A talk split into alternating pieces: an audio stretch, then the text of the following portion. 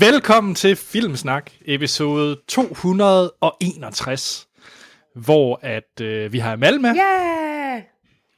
Hvorfor skal man være så begejstret over sig selv? Det virker godt. Det er fordi, at selvfølgelig er du begejstret for dig selv. Selvfølgelig. Det skal man være. Det er godt nok. Ej, Troels. Det var begejstring på fransk. Nå, hvad hedder det? Vi skal jo som vanligt, det er et nyt år. Mm. Yeah. Ja. Det. Og flere lyttere har jo startet med at spørge, hvad er det nye tiltag i 2019? Mm-hmm. Ja. Og det arbejder vi på. Ja. Soon to be revealed in another episode. Ja, det er ikke glemt. Jeg tror bare, at julemaden og så videre... Masser af dårlige undskyldninger. Ja. Der kommer selvfølgelig nye tiltag i 2019. Og lad os bare sige det på den her måde. Det bliver intet mindre end fremragende venner. Ja, det gør det. Og julen var jo lige til påske, så vi har lidt tid at løbe på. Det har vi. Det kommer før påske. Ja. Det vil jeg bare lige gå ind og sige. Jeg tror... Vi kan indvige lytterne i, at vi faktisk har et møde planlagt. Og vi tager billeder og lægger det, og vi tager billeder af mødet og lægger det op på Facebook, så I kan følge meget mere med, hvis I går ind og liker Facebook under Filmsnak. Jeg kan også dele min PowerPoint med vores agenda. Nej, nå. Er der nogen, der har lavet en pie chart? Jeg har et Venn diagram, jeg gerne vil dele. Nej, det bliver et helt normalt afsnit, som I kender det. Mm. Og til nye lyttere, der er kommet ind her i 2019, og første gang skal vi Filmsnak, så snakker vi om de film, først og fremmest vi har set i ugens løb. Så har vi altid ugens bedste nyhed, hvor vi hver sager har en lille nyhed med. Og så har vi altid ugens aktuelle biograffilm, som vi anmelder. Og i den her uge, der er det selvfølgelig Amal. Bumblebee! Bumblebee! Jeg kommer til at tænke på, kan I huske den Mick Øgendahl-sketch, hvor han har den der bi? Hvor er det fra? Nej. Nå. Jeg har set sådan 4 sekunder hos Mick Øgendahl, og det var nok, og så slukkede jeg.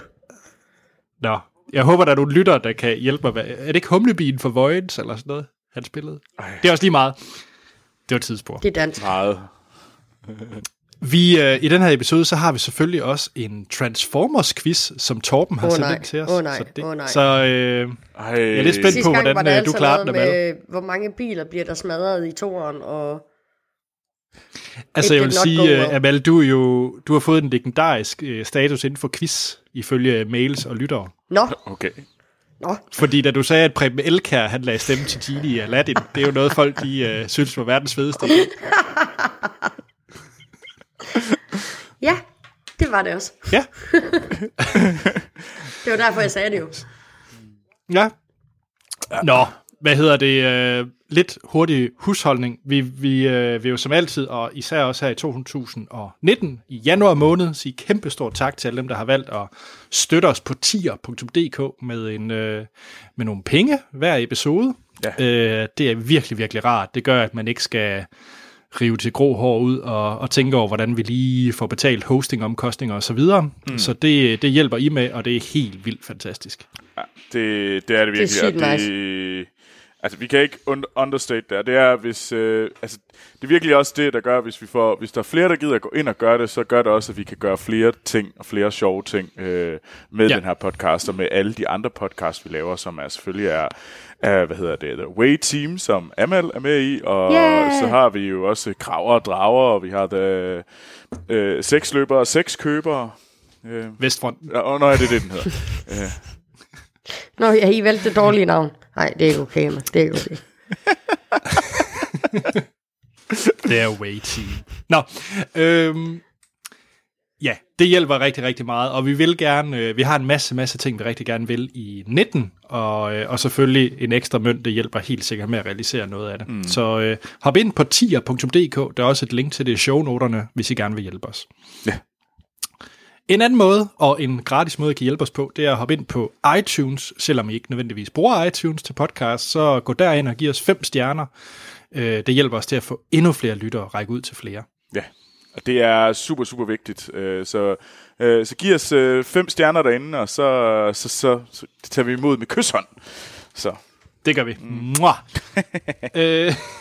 Amal. Ja.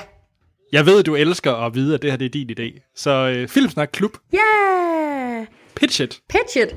Jamen, Filmsnak Klub, det er jo vores forum på Facebook, hvor vi mobber hinanden og laver fede opslag.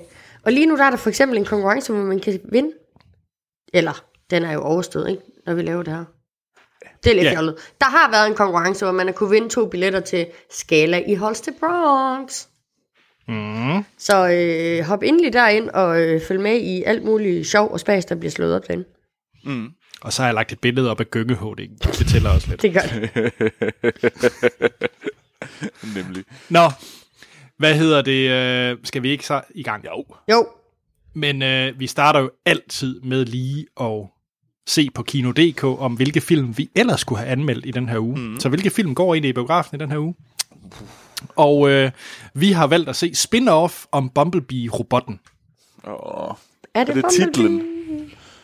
Nej, det er taglinen fra Kino.dk. Gud, nogle gange Kino.dk, så gør jeg det virkelig hårdt for jer selv. Ansæt mig i stedet for. Så har vi en der lyder lige noget for mig. Mørk thriller med Nicole Kidman. Ja, det ved jeg godt, hvad jeg er for en. Det er den der Damage. Nej. Er Dangerous så? Nej. Hvad er det så? Det er noget med D. Destroyer. Okay, det var noget med D. Destroyer, Dangerous, Damaged. Ja. Den vil jeg faktisk gerne se. Så har vi også Mary Stewarts børnebog. Pas. Amal, er du inde i dine børnebøger? Nej. Nå, det er Mary og Troldkvindens blomst. Nobody cares. Troldkvindens blomst. Det lyder lidt perverst. Nej, Troels. Fy. Jeg tænkte bare. Og så har vi en 50-års bryllupsdag. Det er omkring noget af det mest intetsigende nogensinde. Jamen, det er den rigtige titel også, for det er nemlig Min italienske familie. That sounds stupid. Som... Den foregår på en lille italiensk ø, Ischia, og følger en familie, der er samlet for at fejre en 50-års bryllupsdag. Okay. God, motherfucking dammit. Hvem er det, der smutter deres penge efter sådan noget lort der, altså? Italienere. Ja. Tag mine penge og gør det. Nå. Og Troels, den næste og sidste, der går i den her uge. Manden bag It Follows. Den skulle jo ikke være så god. Den har ikke fået så gode anmeldelser. Det er noget med nogle teenager, er det ikke? En swimmingpool eller sådan noget på plakaten. Er det ikke? Jeg tror, Andersen skal sige titlen. Jeg har glemt den. Nå, undskyld, jeg var lige ved at kigge på ham der. David Robert Mitchell, der har instrueret den. Mm. Og som også instrueret It Follows. Det er Under the Silver Lake. Nå, ja. Mm. Ja, den har ikke fået... Den burde du jo se, kan man sige. Det burde jeg. Jeg ville også have været inde og se den, hvis jeg nu boede i Danmark, hvor den gik. Hjælper det, hvis jeg siger Topher Grace med ham fra That 70's Show? Nu er jeg klar. Men altså, jeg tror faktisk, det der er det vigtigste, er, at den er faktisk... den har ikke fået særlig gode anmeldelser. For at sige liv, det har den godt nok ikke. Den er blevet hamret ret meget rundt omkring. Og det er det, der er vigtigst. Altså, jeg vil gerne indrømme, at jeg lytter, jeg prøver at følge med i, hvad folk siger om det. Sådan. Så hvis der er nogen, der siger, at det her det er noget lort, for eksempel, så skal jeg høre på, at Anders siger, at Bumblebee er noget værre bras, og du siger, at det er den bedste ting nogensinde. Og så skal jeg jo, altså, nu snakker jeg om Bumblebee. Nu synes jeg, at du kommer til i forkøbet. Jamen, så skal jeg... Skal vi ikke have det til gode? Nå, jo, det kan vi da selvfølgelig godt. Men altså, så skal jeg jo vælge, hvem af jer, jeg tror mest på. Men det synes jeg, du skal afgøre, når vi når til anmeldelse. Det skal jeg nok gøre, når vi gør her og dertil. Skal vi hoppe til set siden sidst? Ja. Yeah. Lad os gøre det. Hvem vil lægge ud? Det kan... Jeg har 2 fremragende ting med. Jeg har en rigtig, rigtig god film, og så har jeg en stupid ting. Okay. Hvad vil du starte med? Jeg vil gerne starte med det gode. Okay. Fordi det var en god oplevelse. Jeg har været inde og se Ternet Ninja. Altså, Anders, den danske animationsfilm af Anders Matthesen. Ja. Det, der skriger alt det Troels hader. Ja. Men, og det er jo toren til Terkel i knibe, eller noget. Jeg tror, det er i... Det er i samme univers. Ja, det er i... Det er faktisk en børnebog. Ja, det er... Ja, det er det rigtigt. Men det er nok Stuart Stardust Universe. Det er Stuart Stardust Cinematic Universe. Ja, lige præcis. Jeg tror faktisk, vi har stjålet den fra Sten, lige præcis den der titel, det var noget, han kom med. Men jeg var inde og se den, og det var min far, der ville ind og se den den 26.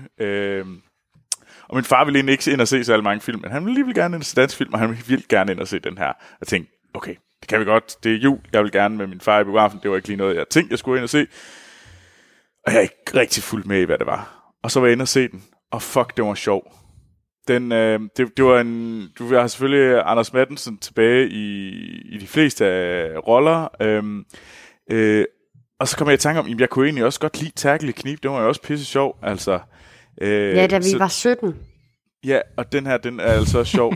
Den handler om den her unge dreng, som prøver at klare sig igennem skole, og der er en, der mobber ham lidt, og så tilfældigvis så får han den her ninja, som er besat af en ninja-ånd, en japansk ninja-ånd.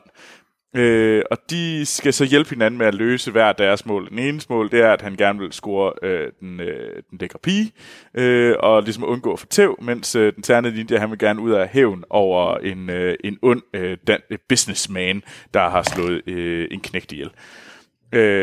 Og så er det...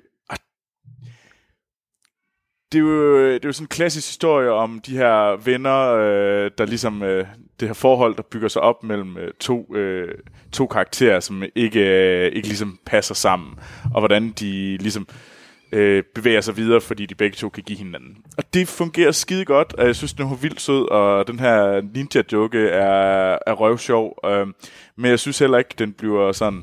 Der er ikke alt for meget fede droid. Jeg synes faktisk, den på en eller anden måde er lidt mere afmålt, end hvad jeg mindes Terkel i knibe var. Og det gjorde det godt. Det er godt. Sjovt, fordi når jeg ser traileren til den, jeg griner egentlig langt hen ad vejen, men jeg tænker, at det er meget Terkel i knibe humor. Det er det også, men jeg synes bare, der var ikke... på en eller anden måde, så mindes jeg bare, at den her, den er lidt mere afmålt, hvilket jeg godt kan lide. Den var sådan lige... Ja. Den er sådan... Den er sammenhængende, der er nogle... Det fungerer godt, det her makkerpar mellem vores ninja og Aske, vores hovedrolle. Og så er det bare... det kører sgu egentlig bare meget godt, og så er den bare sød. Kunne din far lide den? Min far elskede den. Okay. Altså, jeg tror, han har sendt... Det var helt op at køre. Altså, helt op at køre over den. Så... Så en anbefaling er Ternet Ninja. Ja, jeg vil virkelig gerne anbefale den. Altså, hvis du har noget, og du ikke lige, og hvis du har nogle børn, du gerne vil med ind og tænker sådan, at vi skal se et eller andet, og vi skal finde et eller andet, der er både lidt sjovt, og det skal både være lidt ungt, og skal også være sådan noget, jeg kan se, uden at det bliver alt for dumt, fordi jeg gider ikke se Bumblebee. Så Ternet Ninja, den virker for hele familien. Hvorfor er du så træls i dag? Det er fordi, jeg godt kan lide at sørge for at stikke lidt til jo. Du er så kontrær, du er. Ja. Piu, piu. Stærkt. Så hvad med dig, Amal? Hvad har du set? Jamen, jeg har set Doctor Who's New Year's special den her gang. De plejer jo at lave en Christmas special, der kommer første juledag. Men i år, der var det en New Year's special, som så også foregår nytårsdag. Sjovt nok. Mm. Nå, men historien der var med, den er, at Doctor Who lige pludselig bliver kaldt til jorden. Man starter egentlig, jeg ved ikke hvor mange år BC, med 3 krigere, der tager til hver sit ende af hjørnet og begraver et eller andet. Mm. Og i den ene af de her krigere her, der skal begrave den her ting, han bliver slået ihjel på vejen, og så kommer det på et museum, og det bliver gravet, eller det kommer til at ligge i jorden, og der er nogle arkæologer, der graver det op. Det viser sig at være en Dalek, men Og som kender af Doctor Who, så ved de, at Daleks, det er Doctor Who's aller værste fjende. Men det her, det er ikke en Dalek. Den har ingen, en Dalek, den har normalt en, sådan, et metalhylster, den kan være i. Den her, den har ingen metalhylster, så der går lidt venom i den, ved at den hopper på en af de her arkeologers rygge, og så kører den ellers derudad med at prøve at erobre verden, og så skal Doctor Who så selv, eller så er det så Doctor Who og Doctor Who's rejsevenner, der skal hjælpe verden og redde dagen.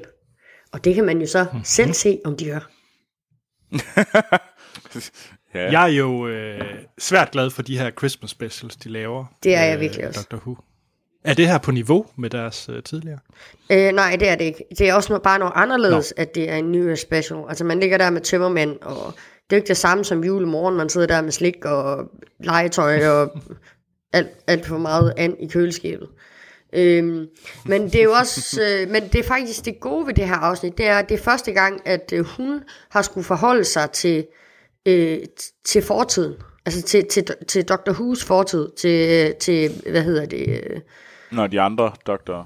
Jamen det er også bare det der med, at han er en Time Lord, at hun er en Time Lord. Altså det er ikke rigtig noget, der er kommet frem i de andre afsnit, andet end de selvfølgelig flyver gennem tid og space i den der TARDIS, men hun har ikke rigtig skulle forholde sig til fortiden, og det bliver hun lidt nødt til i den her, fordi den her dialekt, den er sendt afsted altså way back, inden krigen brød ud og sådan noget, og det er en scout, så den kan nogle specielle tricks og ting, og det ender selvfølgelig også med, at den bygger sin egen casing ud fra hukommelsen og sådan noget. Så det bliver en rigtig Doctor Who-fjende på et tidspunkt. Okay. Meget godt afsnit. Spændende. Men som du siger, Anders, det er slet ikke på niveauen med det andet. Kræver det, at man har set hele sæsonen med, hvad hun hedder? Den nye doktor. Jodie Whittaker. Nej, det gør det ikke. Ja. Det er jo det gode ved de her specials. Man kan jo se dem uden for nummer. Man kan sige, at hvis ikke man har set noget af sæsonen, så altså de der følgesvende, der er med, dem lærer man jo at elske hen over 10 afsnit. Det er jo ikke noget, der sker på et afsnit. Så. Okay. Jamen, det lyder som en halv anbefaling. Det er en halv anbefaling, ja. Det er jo trods alt Dr. Who. Man kan ikke anbefale Dr. Who. Anders, hvad har du set? Jamen, jeg har set/spillet den nye Black Mirror-film Bandersnatch på Netflix. No spoilers, jeg skal se den i aften. Ja, jamen, jeg skal nok lade være med at spoile den. Den er jo instrueret af David Slade, som har lavet et tidligere Doctor Who-afsnit. Han blandt andet også instrueret den fremragende, men ubehagelige film Hard Candy. Med, hvis I har set den med Ellen Page. Det er en forfærdelig film, på den gode måde. Jeg har kun hørt om den, jeg har ikke set den selv. Jeg har heller ikke set den.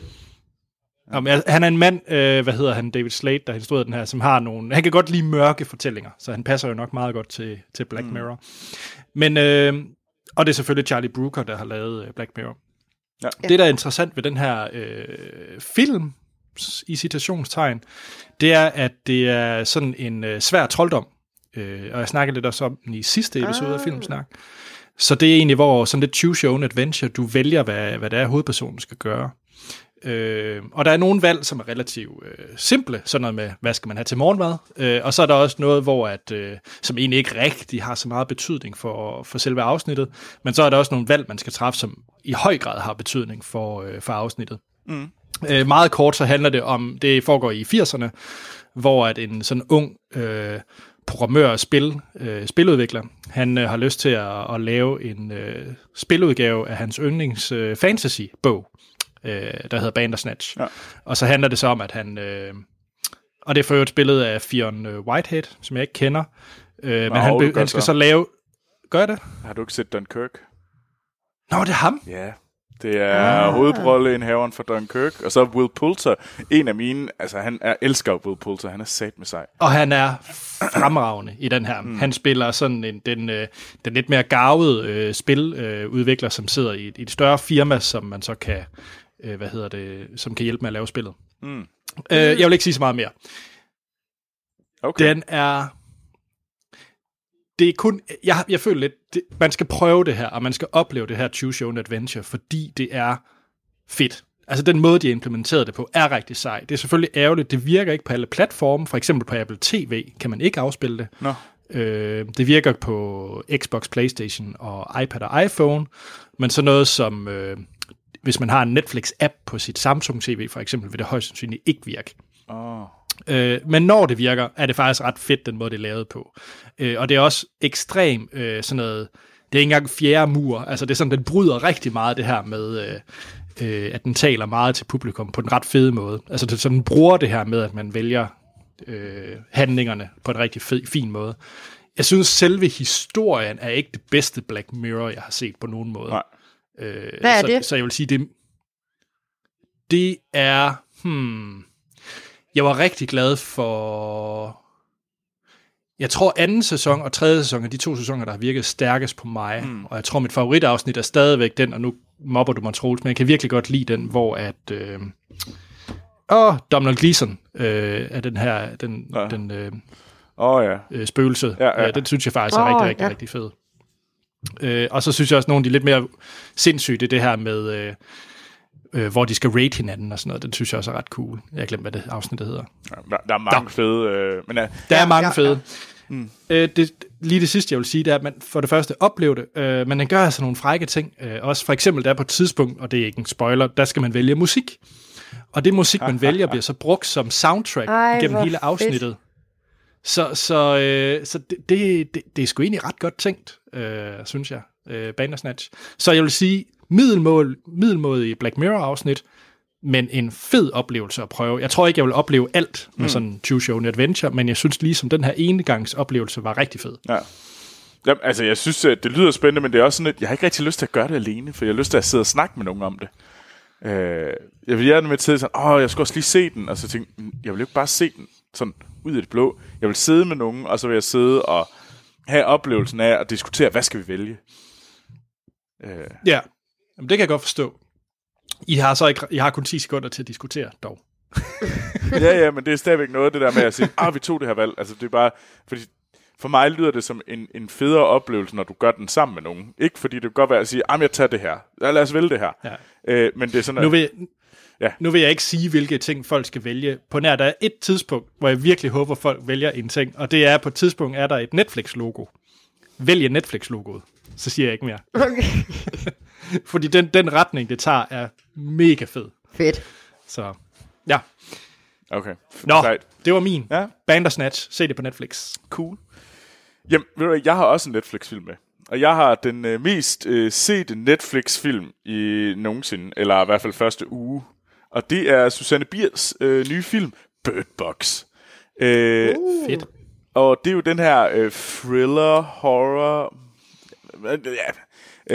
drama, hvor vi har Sandra Bullock i hovedrollen. Og det, der sker, der er det her monster, kommer til verden. Vi ved jo faktisk ikke, at det er et monster. Nej, der kommer noget... Vi ved noget... ikke, at der er noget, der kommer til jorden. Okay, der er noget, der kommer på et tidspunkt. Så er der et eller andet, der materialiserer sig. Hvordan det materialiserer sig, hvor det kommer fra, det er der ikke noget, der er blevet sagt om. Og det... ved man heller ikke. Det er også egentlig fuldstændig ligegyldigt. Men det, den gør, det er, hvis du ser på det her, denne entitet, så, så begynder du selvmord. Og så handler det simpelthen om, at alle folk, dem, der ikke dør, dem, der ikke begår selvmord, de går egentlig rundt med blind for øjet for at prøve ligesom at overleve i den her postapokalyptiske verden. Og den er fuldstændig skrigende kedelig, den her film. Mener du ikke? Jo, det mener jeg. Har du set den, Amanda? Ja, jeg har også set den. Ja. Nå, jeg har desværre ikke fået den set. Jeg synes simpelthen, den var så... Jeg kunne faktisk meget godt lide det sidste. Den sidste, måske tredjedel eller fjerdedel, synes jeg faktisk var okay. Der begyndte den ligesom at få noget tempo. Jeg synes... Der er sådan, hvor de er samlet i et hus, og der er de simpelthen for længe, og der er simpelthen for mange irriterende mennesker, som man bare sidder og venter på at dør. Så den irriterer mig noget mere, end den gjorde mig glad. Jeg synes, det er mega sejt. Jeg kan godt se, hvorfor. Og så må jeg sige, Bird Box Challenge, det er noget af det dummeste længe. Goddammit. Og det er det, jeg siger, we're gonna kill ourselves. Long before global warming or anything else, we're gonna walk into oncoming traffic with blindfolded, altså. Ja. Jeg vil gerne sige, hvis der er nogen af vores lyttere, der har overvejet at lave en Bird Box Challenge, don't fucking do it, it's stupid, and it's from a stupid movie. Og du er dum, hvis du gør det. Ja. Og selvfølgelig har Filmsnak ikke dumme lyttere. Troels, nu har vi jo meget forskellige filmsmag, os to. Hvad mener du, Anders? Nej, men jeg er bare nysgerrig på, tror du, jeg vil kunne lide Bird Box? Jeg tror godt, du vil kunne lide den. Ja, jeg sidder også og tænker, det kunne du godt være. Sandra Bullock, hun spiller røven ud af bukserne i den film. Hun er virkelig sej i den, synes jeg. Okay. Jamen, hvad synes du om Sandra Bullock, Troels? Jamen, jeg kan egentlig godt lide hende. Altså, jeg synes, der er jeg rigtig meget på Kumail Nanjianis. Folk, der ikke kan lide Sandra Bullock, de er bare døde indvendigt. De er bare vrede hipster. Fordi Sandra Bullock is precious. Nej, hun er, jeg synes faktisk, hun er rigtig cool. Jeg synes, hun gør nogle rigtig, rigtig fine ting. Jeg tror bare, at jeg kedede mig faktisk. Jeg synes virkelig, den gav mig sgu ikke nok. Og jeg var sådan lidt, okay. Det kan godt være, det er, fordi den ikke brugte nok af det der med, at det er et monster, som tvinger dig til at opleve de mest forfærdelige ting, så du får lyst til at begå selvmord. Og så det mangler den ligesom at dykke mere ned i. For jeg synes ikke, der var ikke nok af, vores hovedrolles tidligere traumer, der blev revet op, og ligesom, at hun skulle ligesom prøve at ligesom acceptere de traumer, der var sket tidligere. Det var mere sådan noget, jamen vi løber bare skrigende væk fra det. Og det synes jeg måske bare gjorde den lidt kedelig. Du er kedelig. Okay. Ja, det ved jeg godt, Amal, men til gengæld har jeg en mere sofistikeret filmsmag end dig. Madame Transformers. Je suis français. Je suis français. Jeg tror, vi skal høre Amals næste. Men jeg har faktisk set en norsk film. Nå? En og norsk katastrofefilm. Amal. Så står du der med dit høje paløje og siger, jeg er sådan en smart ass, og så kommer jeg har set en norsk film. En norsk katastrofefilm, Troels. Come on. Nå, det er en norsk katastrofefilm fra 2015, og det handler om en geolog, der forsøger at redde sin familie lidt, eller Dante's Peak. Men det, der sådan er katastrofen i det, det er et fjeldskred, der laver en kæmpe tsunami, og den er fra 2015, og det var det års, Oscar-bud fra Norge. Og den er lavet af en instruktør, der hedder Roar Uthaug. Jeg ved ikke, om det er rigtigt. Jeg kan ikke norsk. Hvorfor lyder det navn bekendt? Han har lavet Tomb Raider. Yes. Og så har han også lavet Kontiki, er det ikke ham? Eller tænker jeg på en anden? Det tror jeg ikke. Jeg tror ikke, det er Kontiki, men det er jo norsk, så der er jo ikke så mange mennesker deroppe, så han har sikkert været med til at lave den. Det er sikkert rigtigt. De er 8. Men der er ikke så meget, jeg vil ikke fortælle så meget. Altså det, jeg har sagt, det er det, der kommer til at ske. Men den er vildt realistisk, den her film. Og den der flodbølge, de laver af det der fjordskred, det ser mega fedt ud. Og grunden til, at den også er fed, det er jo, at det kan ske. Altså, de sidder jo og overvåger de her fjelde, fordi det kan ske. Og faktisk også lavet en toer, der hedder Shalvat, eller The Quake, som kom 31. august i år. Og den har jeg faktisk ikke set, men jeg forestiller mig ikke, den er god. Okay. Det er et ret fedt fænomen. Man kan læse om det jævnligt, at den her by, den her lille norske by, bliver nu skal I skynde jer væk. Så sker det aldrig. Tsunami, og jeg tror, de har, er det 10 eller 20 minutter, de har, fra at de hører alarmen til, at de skal komme væk, fordi komme op på bjerget, ellers så bliver de. Og jeg tror faktisk i filmen, der er flodbølgen 40 meter høj. Ja. Det er ikke så let. Okay. Og den er vildt realistisk, og den er vildt fed, altså. Okay. Den ligger på Netflix. Bring it. Den kunne jeg godt finde på at se. Det synes jeg også, du skal. Altså, det er faktisk lidt interessant. Nu begynder du at snakke om interessante ting, Amal. Check. Her efter 1,5 år. Ja, jamen, det er godt. Det sker godt. Ja, cool. Nå, Anders, hvad har du? Nu sagde, du havde 2 seje ting. Hvad er den næste seje ting?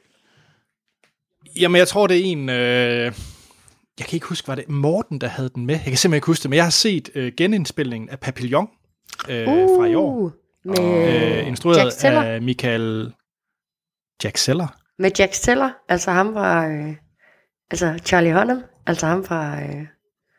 Nå, jeg har ikke set det. Er det der Anarchy? Yes. Yes. Nå, det har jeg ikke set. No. Men ja, det er med Charlie Hunnam i hovedrollen. Yay. Jeg kender ham kun fra King Arthur. Det er virkelig sad. Det er virkelig fucking sad, det du siger der, altså. Jeg har ikke set Sons of Anarchy. Nå, men den er instrueret af danske Michael Nør, som også har lavet tidligere fængselsfilm, nemlig R med Pil og Spæk, og så også Nordvest.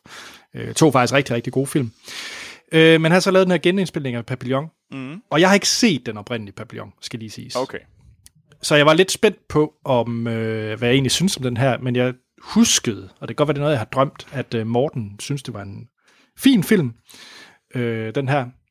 Så jeg tænkte, nu ser jeg den. Og jeg kan godt lide både R og Nordvest, så tænker jeg, og jeg kan godt lide Rami Malek, som også er med. Og så er der også en lille rolle til selvfølgelig manden, der blev opdaget i R. Hvad hedder han? Hvorfor er det væk? Roland Møller. Roland Møller, ja. Danske Roland Møller. Som passer meget godt i en fransk fængsel, skal lige sige. Hvis man ikke har set den oprindelige Papillon, så er det baseret på en sand historie, hvor at hovedpersonen spiller, som sagt, Charlie Hunnam. Papillon er også hans navn. Bliver, som betyder sommerfugl på fransk. Ja, okay. Han bliver eftersigende, jeg ved faktisk ikke, om det er noget, der er bekræftet eller ej, men dømt til at skulle i livstid i fransk Guineas fængsel. Det var dengang i kolonitiden, hvor Frankrig de brugte de her deres kolonimagter til egentlig bare at sende fanger ud på. Og så efter man havde afsonet sin straf i de her fængsler, så kom man faktisk ikke hjem, så skulle man bare ud og etablere, for eksempel i fransk Guinea, øen, så man skulle blive tvunget til at være der, og blive der, og ligesom hjælpe samfundet der. Men det passer jo, det er jo også det, som de gør med Australien, det kan jeg sige. Det er det samme. Jeg skulle lige til at kaste Australien under bussen og sige, du derfor... Eller det skal man altid huske at gøre.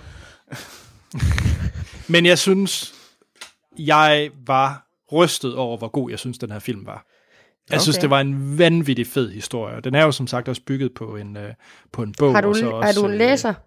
Så synes jeg virkelig, du skal læse bogen. Ja. Fordi den er... Altså, jamen, den der sådan modløs... Nu har jeg ikke set filmen, men den der modløshed, der er i det der, på de der straffekolonier, og den der modløshed i, at han...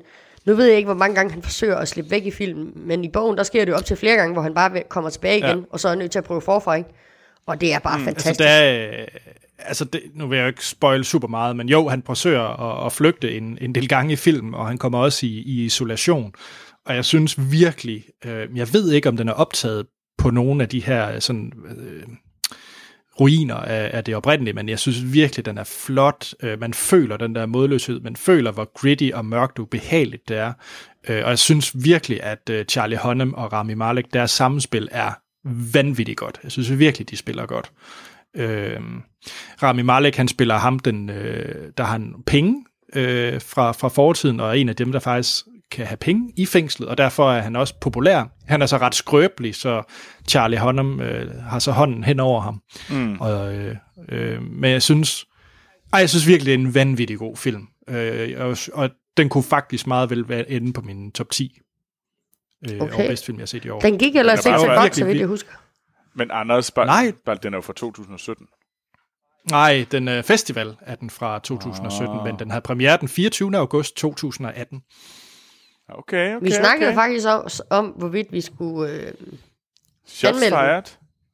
Nå, ja, det er rigtigt, men det er jo fordi, at etteren, den er jo dødssyg. Så...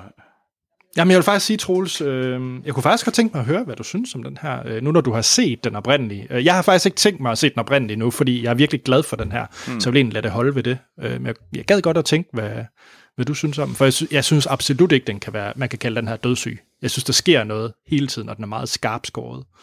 Okay. Jamen, jeg vil overveje det. Jeg er mere interesseret nu, end jeg var før. Okay. Og jeg vil sige, Papillon kan lejes for 19 kroner på Viaplay. Det var det eneste sted, jeg kunne finde. Oh. Men jeg synes bestemt, at den er 19 kroner værd. Okay, ja, det er godt. Nå, er det nyhedstid? Skal vi til quiz? Ja, det er quiz. Jeg glæder mig så meget til at tæve Amal i en Transformers quiz. Ja. Det er fra vores... Vi har jo absolut de bedste lyttere, en podcast kan have. Ja. Der er ingen tvivl. Så Torben Bensen har skrevet, hej Anders, Amal og Morten. Hej Torben. Hej Torben. Og vi er ked af, at det burde jo egentlig have været Morten, men han er desværre lagt syg, hvilket er grunden til for mig. Ja. Vi var nøjes. Rigtig godt nytår til jer alle. Er spændt på at høre dette års nye tiltag i podcasten. Håber, de holder længere tid, end Anders laver mad for filmkogebogen. Er det rigtigt, Anders? Du lavede godt nok ikke særlig meget mad i den sidste halvdel. Nej, det må jeg nok erkende. Jeg tror, arbejdsbyrden var lidt undervurderet, tror jeg. Men der kommer et nyt tiltag, som sagt. Ja. Skide godt. Nå, for 3 uger siden påstod Amal, det var Preben Elkær, der lagde stemme til Genie fra Aladdin. Jeg synes, Amal skal have en revanche, og hvilken bedre mulighed for at lave en passende quiz, når ugens anmeldelse er Bumblebee. Yeah! Er I klar? Ja. Yes. Amal, hvilken Autobot vil du gerne råbe? Optimus. Nej! Jo, Optimus. Nej! Optimus. Okay. Troels, hvilken Decepticon vil du gerne råbe? Megatron. Okay. Yes. Altså. Er I klar til spørgsmål 1? Ja. Yes. Hvad hedder de gode og de onde grupperinger af Transformers? Megatron. Optimus. Det var Troels. Wow. Decepticons og Autobots. Det er rigtigt. Du trælser, du er grim. Er I klar til spørgsmål 2? Ja. Ja. Hvilken planet kommer Transformers fra? Autobots. Nej, ja. Optimus. Ja, Cybertron. Det er fint, Amal. Det er rigtigt. Så står der 1-1. Yes. Hvilken Fast and Furious skuespiller har været med i de første 3 Transformers-film? What? Fast and Furious skuespiller har været med i de første 4? 3. Hvem er med i de første 3? Og et bonusinfo. Ifølge IMDb betalte skuespilleren for at få lov til at lande en rolle i den første film. Okay. What the fuck? Hvem fanden er med i begge film?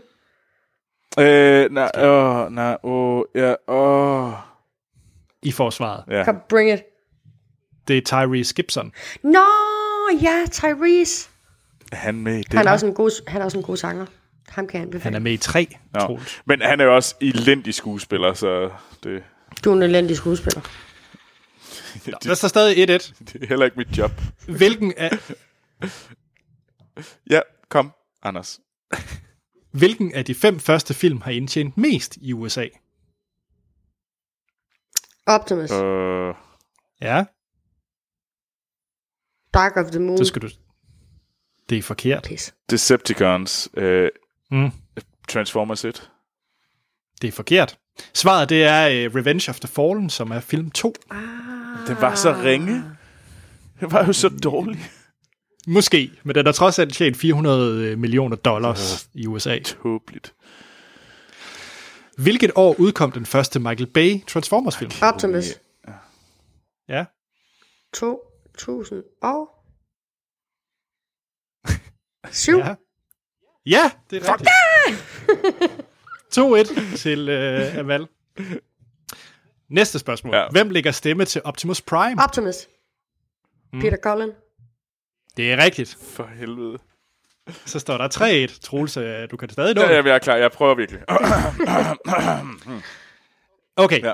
Nu skal jeg tunge lige i munden. Hvor mange af de 6 Transformers-film, altså inklusiv Bumblebee, har en Rotten Tomatoes score på mindre end 36%. Decepticon. Haha. Det er der 3, der har. Det er forkert. Optimus. Fuck. Ja. 2. Det er forkert. Det er 4. What? Oh! Jamen, de er jo så ringe, Amal. Jeg kan oplyse, at det er på nær 1'eren og Bumblebee, så alle de andre har han under 36. Det er faktisk lige dem, jeg har pitchet som de 2 bedste Transformers-film. Okay. Det var da heldigt. Nå, der er stadig 3-1 til ham. Ja. Og du kan stadig nå det, Troels. Okay, skide godt.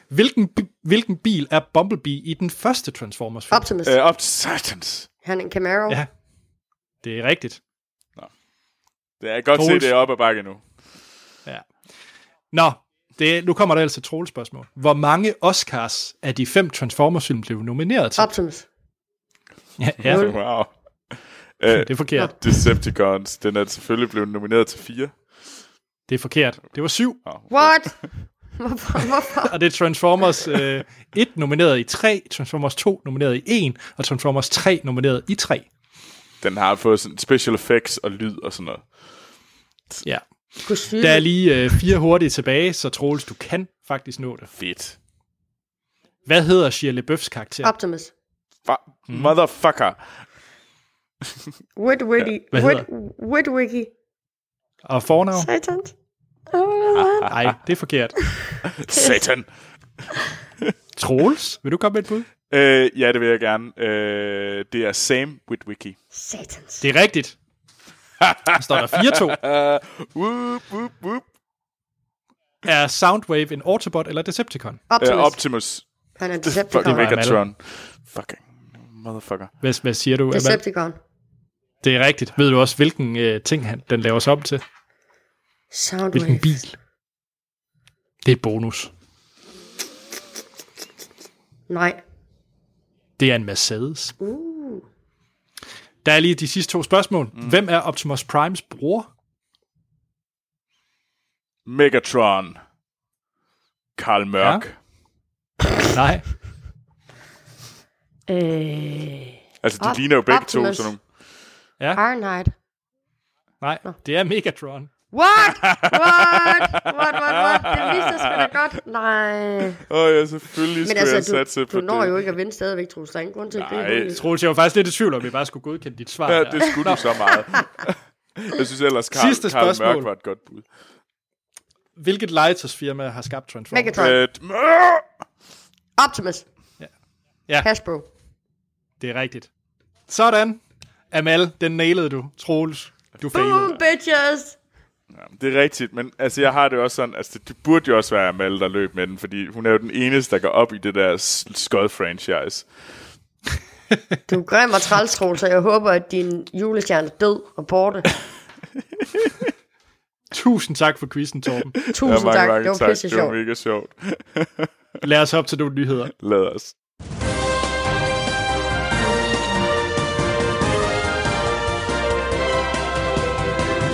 Så skal vi i gang med ugens bedste nyhed.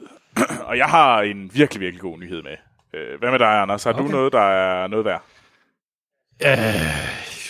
Jeg tror, det er noget, man kan reflektere over, og måske er det interessant. Så du har en reflekterbar nyhed. Hvad med dig, Amal? Jeg har en soggy nyhed.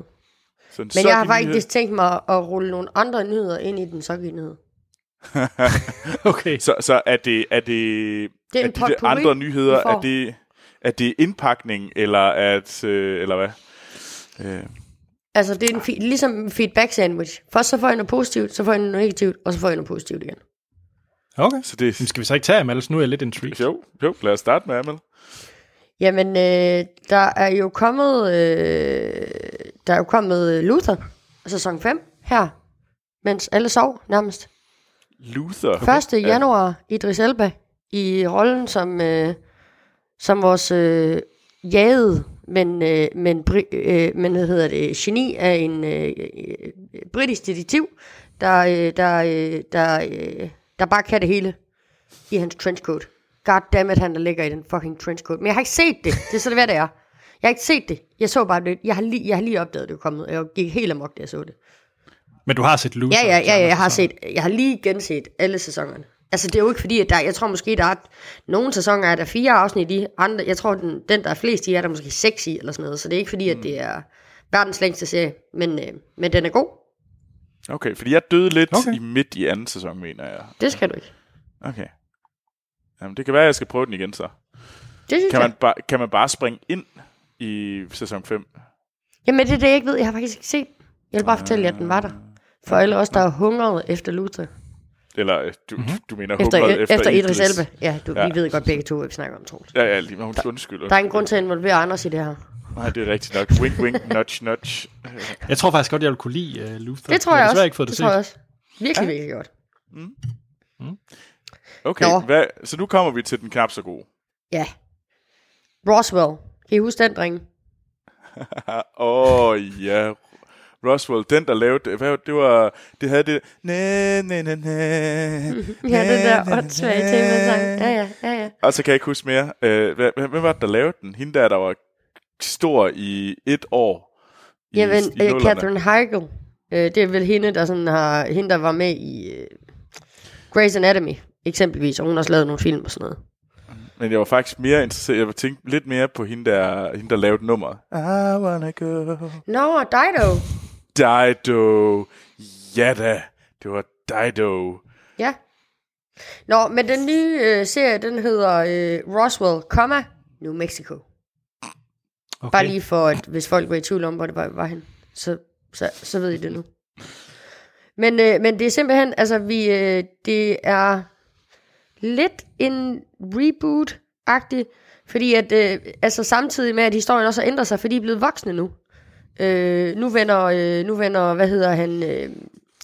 hun, Les, hun vender tilbage til Roswell, New Mexico, og så reconnecter hun sig med Max Evans, men han er så politibetjent nu. Men det er så først nu, at hun finder ud af, at han er alien. Så det er ikke fortsættelsen fra da de gik i high school, så at sige. Men hun, en serie, hvor de er voksne, og så finder hun ud af, at han er alien.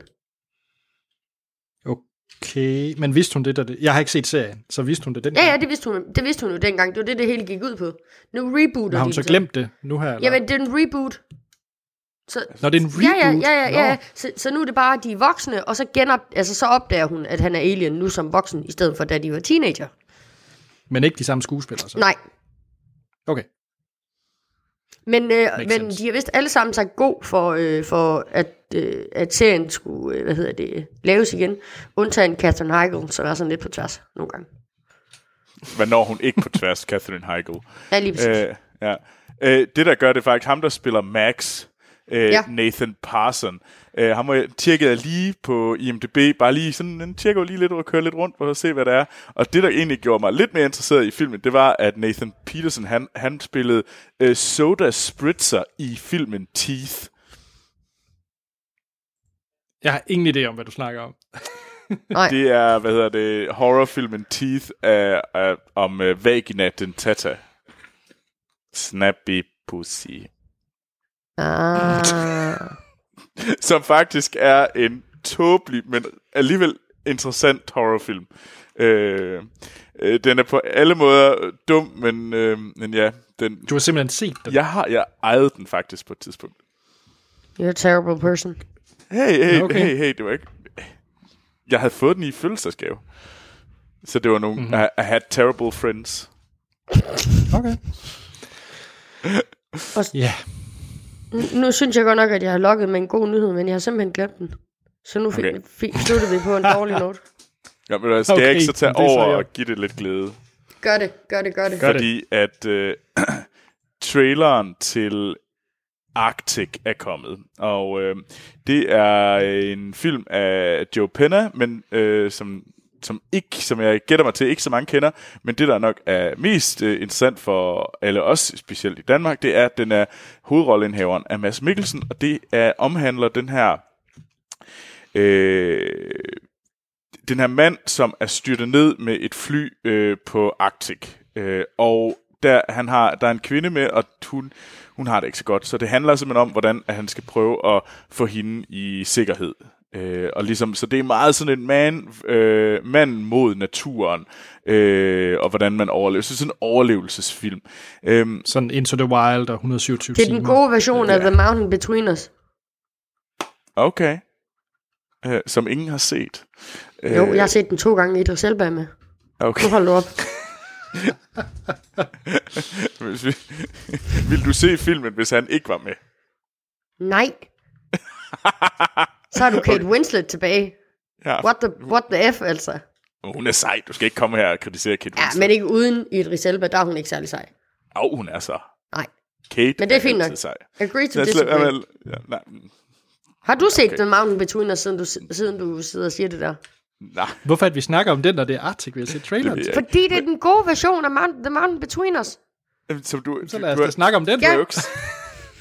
Du har jo ikke set Arctic, så du ved det ikke. Jo, jeg gør så. Det er præcis samme plot. Bortset fra... Altså, nu ved jeg ikke, om de bliver forelskede til sidst. For det gør de jo i The Mountain Between Us. Men... Man vs. Nature. Save girl. Skal vi ikke... Men Arctic ser super fed ud. Ja. Anders, hvad synes du? Nu har vi hørt lidt om Amals holdning. Ja. Jamen altså, det er jo sådan en, der lige går ind i skabet for mig. Jeg elsker, jeg elsker 127 timer, jeg elsker Into the Wild. Jeg elskede jo selv Wild med Reese Witherspoon. Altså alle dem her, sådan noget survival-film, det kan jeg egentlig godt lide. Jeg havde sådan lidt The Grey vibes over det, men jeg tvivler på, at han går ren lige om lige sådan lidt.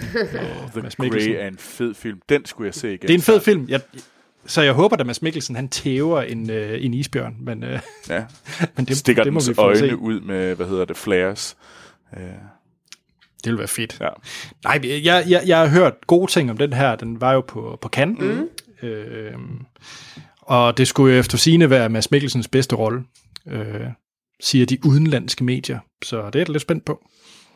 Ja, nu vandt han jo på Cannes for, jagten. Mm. Så Cannes er i hvert fald uenig med den statement. Jagten, altså den er jo kommet efter jagten, den kan jo godt være blevet bedre. Det er sådan, tid fungerer. Det er sådan lige her tid fungerer, Troels. Jeg forstår ikke helt din pointe. Min pointe, det er, at der er nogen, der siger, at det var hans karriere bedste, men jeg siger bare, at... Jamen det sagde de, da den udkom, så det er da ikke så underligt. Han kan jo godt have her nu 4 år siden. Men hvorfor vandt han så ikke? Kan den igen? Det er jo det, der er pointen. Det er jo ikke sådan, det fungerer. Der er jo nok nogle andre skuespillere, der var bedre, og det var der så ikke dengang med jagten. Nå, så det var sådan pity, Price han fik den her gang. Jeg tror ikke, du ved, hvordan sådan man prisuddelinger fungerer, hvis det er din logik. Jeg tror, du har aldrig fået en award. Okay, så... Men okay, Arctic. Jamen, jeg synes nemlig også, den ser ret fed ud. Det er spændende, og Mads Mikkelsen ser værbit ud og cool. Det gør han. Så og det kan vi jo godt lide. Det kan vi. Anders. Ja. Vi bliver i det danske. Mm-hmm. Fordi at Kino.dk, de havde det er fra Films.dk. De havde en nyhed om de danske biograftal i 2018. Og jeg synes, det lige var værd at nævne. Nu har vi snakket meget om de amerikanske, både i vores bonusafsnit og også i vores sidste afsnit. At det jo egentlig er gået ret godt generelt for film i 2018. Ja. Specielt de amerikanske box office-tal har jo virkelig været stærke. Christian havde det som nyhed i sidste afsnit. Og i Danmark er det samme. I forhold til 2017 er der en stigning på 4% i salget af billetter i Danmark. Men det, der jeg synes, der er rigtig interessant, det er, hvor antallet af billetter solgt til danske film. Mm. Fordi hold nu fast, det er steget med 49,1% sammenlignet med sidste år. Jeg var sikker på, at det var faldet, som det har gjort alle de andre år. Så lige knap 50% større salg til danske film. Ved vi, hvilken film det er? Hvilke film det er, der ligesom bonger ud? Det gør vi, fordi at top 10 over de mest solgte billetter i Danmark i 2018, det er nummer 1, det er Journal 64. Men næsten 800.000 solgte billetter. Da jeg var inde og se Bumblebee IMAX, der skulle jeg på WC, og så gik jeg forbi den sal, hvor Journal 64 spillede, og så var der en, der sagde, Journal 64 spiller den stadig. Og så personalet, de begyndte bare at grine helt vildt. Ja, for den er da gammel. Viste de den i biografen? Ja. Inde i Cinemax i Aarhus. Ja. What? Så ved jeg det. Okay, jeg er lidt rystet. Troels, hvornår den fra? Vi anmeldte den da for en evighed siden. Jeg tror, den udkom i oktober, mener jeg. Men det kan jeg lige finde ud af. Men hvem var ellers? 4. oktober. Ja. Hold da op. Nå, andenpladsen, det er Så længe jeg lever. Så har vi tredjepladsen, det er Lykke-Per. Mm. Så top 3, det er ren danske film. Og så kommer så de utrolige 2, Avengers Infinity War, yes. Bohemian Rhapsody, Mamma Mia 2, Coco, Ternet Ninja og Den tid på året. Jeg synes, det er ret vildt. Ternet Ninja er kommet på 9. plads. Den udkom den 25. december. Det er vildt. Ja, den har solgt 328.000 billetter. Men jeg synes, det er super interessant. Jeg synes virkelig, det er fedt at se sådan noget som Infinity War kun er på en 5. plads. Det, og den er jo den mest sete film på verdensplan. Altså jo helt vildt, så mange den har solgt. Altså den er solgt 360.000 billetter i modsætning til de knap 800.000 på Journal 64. Men altså for lige at tage, jeg synes faktisk det er lidt interessant, det du siger, jamen, at Amal, du sagde det der med, at det er jo gået ned ad bakke for danske film, og det er sådan, jamen, hey, og det er det samme, det siger amerikanerne også, de siger, men det er simpelthen, der er ingen, der gider at gå i biografen længere, og det er også fordi, at det er for dyrt og sådan noget. Det handler om én ting. Er der en god film, så kommer folk i biografen. Det er altså ikke, det er ikke magi. Det er ikke fordi, folk ikke gider at gå i biografen. Altså, de må gerne sætte popcorn og sodavandspriserne lidt ned. Det vil ikke gøre noget. Men... Ja, du kunne godt få endnu flere i biografen. Uden tvivl. Jeg er slet ikke i tvivl om det der. Men bottom line, det ligger i, er der en god film, så skal folk nok komme i biografen for at se den. Dick. Hvor er jeg glad, Troels. Så du sidder lige og nu endelig siger, at Journal 64 er en god film. Det er jeg glad for. Nå, altså det er jo bare fordi, før der har det jo ikke været... altså, den er jo, jeg tror endda også, jeg sagde, at den var bedre end de andre, men altså, jeg er ikke... altså, du skal give det, folk gerne vil have, og så kan jeg godt være uenig, om det er en god film. Altså, jeg tror endda... men det er altså virkelig ikke magi i mit hoved, at sådan... Et år med dårlig film, så falder et biografsalt. Okay. Tada! Tillykke. Men altså, jeg vil også bare lige en enkelt ting alligevel nævne. Tusind tak til Allan Wienberg for også at smide den her nyhed op på Filmsnak Klub. Det var mega fedt, Allan. Tusind tak for det. Ja. Må jeg lige afslutte? Jeg har faktisk kommet i tanke om, hvad min gode nyhed var. Okay. Den sidste gode, det er, at Rick and Morty, de er begyndt at tease ret meget inde på deres Facebook-side. Der bliver lagt nogle videoer ud lige i øjeblikket, som går og alluderer til, at en sæson 4 måske kunne være på trapperne snart. Men er det kun mig, der har det på den her måde, og nu bliver du sikkert sur igen, Amal, fordi det gør du sikkert. Men tredje sæson faldt kvaliteten ikke ret voldsomt hen over sæsonen. Altså, jeg synes, at der var mange afsnit i starten af sæsonen, der var sjovere end i slutningen. Det har du ret i. Men altså, de ting, de teasede med, eksempel Mr. Poopy Pants, eller hvad han hedder, dem glæder mig altså til Poopy at se. Butthole. Ham så vi jo slet ikke... Poopy Butthole. Dem så vi jo slet ikke i sæson 3, så jeg håber, Poopy Butthole, han vender tilbage. Stærkt tilbage. Men jeg glæder mig også bare til, at de finder det Szechuan sauce der, altså. Det bliver en god dag. Og i forhold til shoutouts, så er vi lige nødt til at sige til Louise Mørk. Og det ved jeg ikke, om vi har fået sagt i nogen podcast. Det gjorde vi i vores Mary Poppins. Godt, så vil jeg ikke gøre det igen. Men sejt, Louise. Godt. Det. Ja, så sejt. Skal vi tage Jakob Lund? Ja! Fordi han skriver, hej Filmsnak. Hej Jakob. Og godt nytår. Håber I har haft en... Ja, han skriver også, håber I har haft en god jul og godt nytår. Jeg sad selv i en flyver hen over nytår, så jeg har ikke noget fyrkeri. Nå. Så jeg så ikke noget fyrkeri. Nå, men det bliver altså spændende, om 2019 bliver et godt filmår. Hvad tror I? Der kommer selvfølgelig Avengers Endgame, som man skal have set. Men udover den, hvad er der så spændende film i år? Jeg kan se mange film, der ser spændende, men har I nogle idéer til, hvad der vil blive den store overraskelse? Og vi snakker lidt om det i vores bonusepisode, og jeg tænker også, det er noget, vi skal vende tilbage til, specielt når vi har haft vores året, der gik episode. Der plejer vi nemlig at runde det en del. Ja. Men han har selvfølgelig også nogle... Så Jakob, vi vender helt sikkert tilbage til det, når vores året, der gik episode kommer. Men han har også nogle nyheder. Men jeg vil bare lige sige én ting, og det er en film, der kommer inden, inden vores år, der gik afsnit. En af de film, jeg ser mest frem til lige nu i 2019, det er uden tvivl Glass. Ja, og den jeg så traileren til den. Meget snart, ja. Yes. Så... Er der mere, du vil hijack, Troels? Nej, jeg skal nok... Du får... Jeg vil bare lige nævne det. Jamen, det er jo godt. Hvad hedder det? Han har nogle, selvfølgelig nogle hurtige nyheder, og der er noget, der overraskede mig. Mm. Specielt, at der kommer jo nyt Beverly Hills 90210. Har der ikke været det en gang? Ja, men den her gang, der er det hverken en reboot, sequel, prequel, requel, alternative universe, eller hvad det nu hedder. Hvad tror I så, det er? Det ved jeg ikke. Kan det være noget så? Ja, det kan det. Er I klar? Ja. Er det, det bliver 90-2019 i stedet for 20. Animeret? Nej. Animeret er et godt bud. Det er det ikke. Det er en mockumentary i stil med Klovn. Så man tager nogle virkelige personer, bruger deres rigtige navn og sætter dem i historier, som de ikke har været ude for, og så overdrager deres, overdriver deres personlighed lidt. Så det bliver sådan lidt samme... Paradise Hotel-agtigt? Ja, jeg ved ikke. Okay, det lyder så stenet. Det lyder så forfærdeligt. Og det får det meste af det originale cast tilbage, dog uden Shannon Dorothy og Luke Perry. Ja.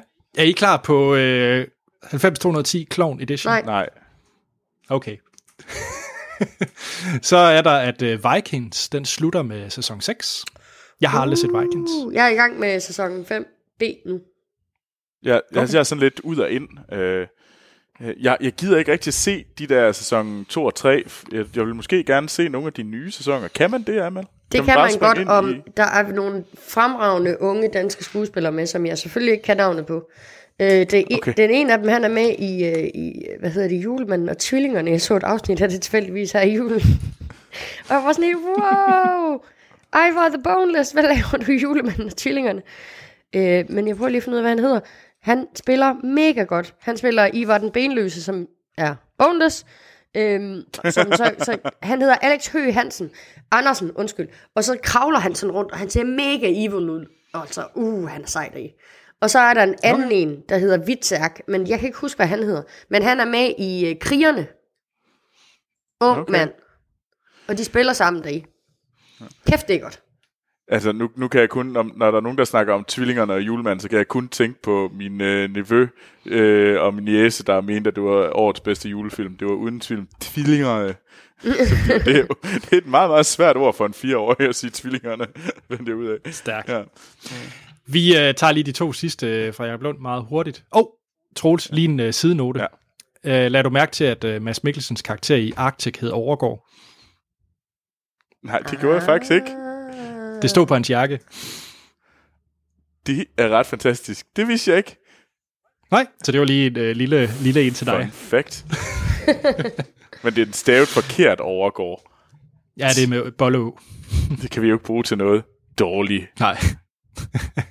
Nå, Kevin Hart bliver måske også kan være der alligevel. Det er så dumt. Nå. Fordi Ellen DeGeneres har sagt, at han skal være det. Ellen to the rescue. Ja, åbenbart. Og så den sidste, det er, at Danny DeVito kommer med i den næste Jumanji-film. Jeg forstår ikke ordet næste Jumanji-film. De to ord sammensat, jeg forstår ikke, hvad det betyder. Jeg elskede den forrige. Jeg har ikke set den, faktisk. Den er så hylende morsom. Troels, giv mig lige lidt ret her. Den er faktisk vældig morsom. I lyver. Nej, I lyver for mig til at se den. Amal, du lyver om Transformers. Så nogle gange, så... Hold din kæft, Troels. Apropos de store fjollede robotter, skal vi til vores anmeldelse af Bumblebee? Yeah! Ja, det synes jeg, vi skal. Godt, have et lille lydklip fra Bumblebee. They're calling an army. I've seen firsthand these things really are. Bumblebee. There is only one way to end this war. You must protect Earth and its people. Det var et lydklip fra den 6. Transformers-film Bumblebee. Og den er for første gang ikke instrueret af Michael Bay. Den er instrueret af Travis Knight, som blandt andet har været med til at... Han er jo en af de her Leica-drenge. Han har været i animationsafdelingen på Coraline, Paranorman, Box Trolls og Cooper and the Two Strings som animator, lead animator. Så på den front er han mega sej, vil jeg sige. Skal vi ikke lige sige noget mere? Altså, han ejer også Leica. Når han ejer Leica? Ja. Fordi at hans far, er ikke hvem som helst. Travis, det er Mr. Leica. Nej, Mr. Leica, det er ham, der ejer Nike. Okay. Og det fantastiske ved Travis Knight, det er, at da han sagde sådan, hey, du er den yngste.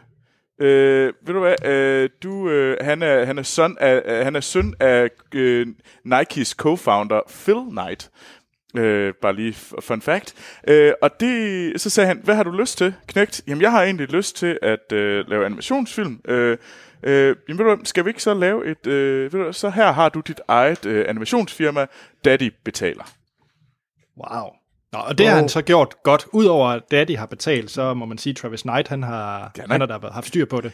Ja, det er ikke fordi, at Travis Knight... Altså, det er ikke kun... At nu du lige søn, der bare har fået penge. Nej, det er det overhovedet ikke. Jeg kan faktisk se, at han også instruerede Kubo and the Two Strings. Han instruerede Kubo and the Two Strings, og han er virkelig...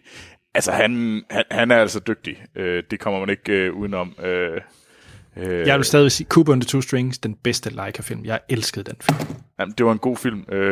Men han har også været producer på Paranorman og Box Trolls, er vi begge to enige om, ikke er så fantastisk. Men altså, han kan nogle ting, og han er fandme dygtig. Ja. Nå, den måde, vi kører vores anmeldelse på, det er jo, at vi ikke spoiler Bumblebee.